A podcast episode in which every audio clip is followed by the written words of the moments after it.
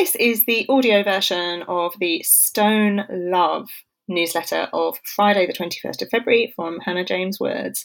That's me. Hi, friends. It's me, journalist, editor, and very slow runner, Hannah James. How are you? Yesterday, I finished a story I'd been worrying about writing, and I went for a brief, slow run along the Manly Spit path. I was listening to a high energy remix of a song I love, Coldplay's Viva la Vida Don't Judge Me, and the skies were clear.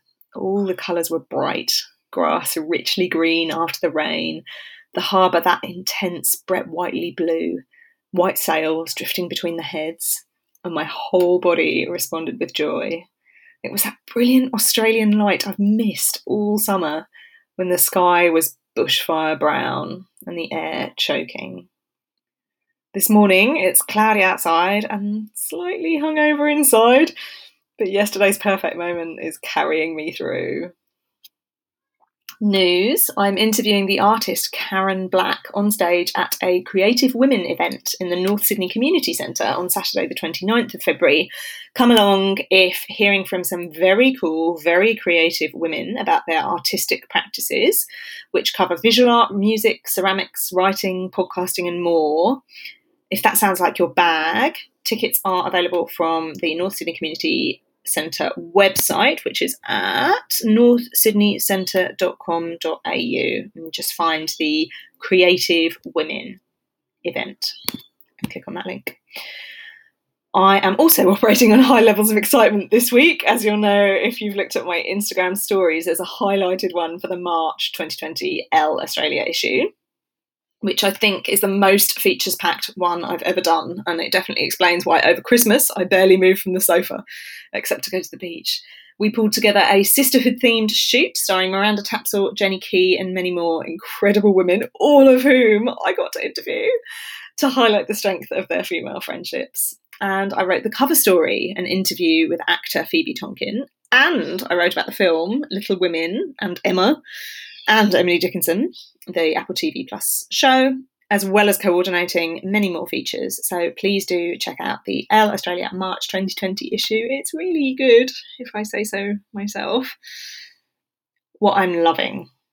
The Instagram account Meet Our Bush Friends, beautifully illustrated native plants with witty captions by Alana Milton, who is a law student in Sydney.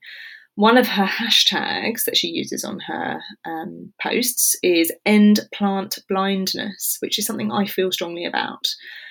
The moment I started learning plant names, that undifferentiated mass of green along a path I walk almost daily suddenly came into focus, and I started noticing how the plants are constantly changing.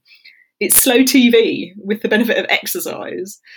And once you notice and name plants and see how they change through the year, you're truly getting to know your bioregion, as Jenny Odell recommends in her sterling book, How to Do Nothing Resisting the Attention Economy. I love that something as simple as learning plant names, which I do by Googling, honestly, can take us out of the capitalist machine and into the natural world. Ishana Bragg, a, an eco psychologist I just interviewed for an Elle Australia story, the one that I just wrote, recommended exactly this getting to know a wild area near you. The green space can be as small as a single street tree, and watching it through different weather and changing seasons. This is a simple, beautiful way of getting all the mental and physical benefits of connecting to nature, and it's so powerful. And you can start out just by looking at lovely illustrations on Instagram. What a world! What I'm listening to. I have a new podcast obsession, Growing Wild. It's a UK podcast from a host who lives near where I grew up on the south coast, so a lot of the references give me a warm, nostalgic glow. The blurb says Charlotte Pets shows you the wonderful opportunities for connecting with nature in both the countryside and urban spaces covering wild food, foraging, allotments, environmental issues, adventure, and more, which is, hello, very relevant to my interests.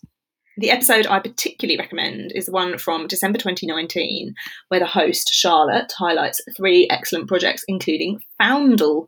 This is a Sussex dialect word that three women, two writers and one stone carver, carved onto a chalk boulder they found on the South Downs. It's a gorgeous art project and the story of a growing friendship. Check out the project's Instagram at uh, their handle is foundle.project, F O U N D L E dot project. And read an essay by the three women on the Little Toller website. So that's a British nature publishing um, imprint. Uh, uh, littletoller.co.uk. Toller is T O L L E R. Um, and they do a kind of online publication called The Clearing, like a magazine. So just go to the Clearing tab and look for Foundle, that essay. It's really worth reading. And also check out the Growing Wild um, podcast the host is engaging and down to earth, and the people she talks to are invariably fascinating. No nature book review this week, I'm afraid, as I've been busy writing. More on that next week. Until then, go well. Goodbye.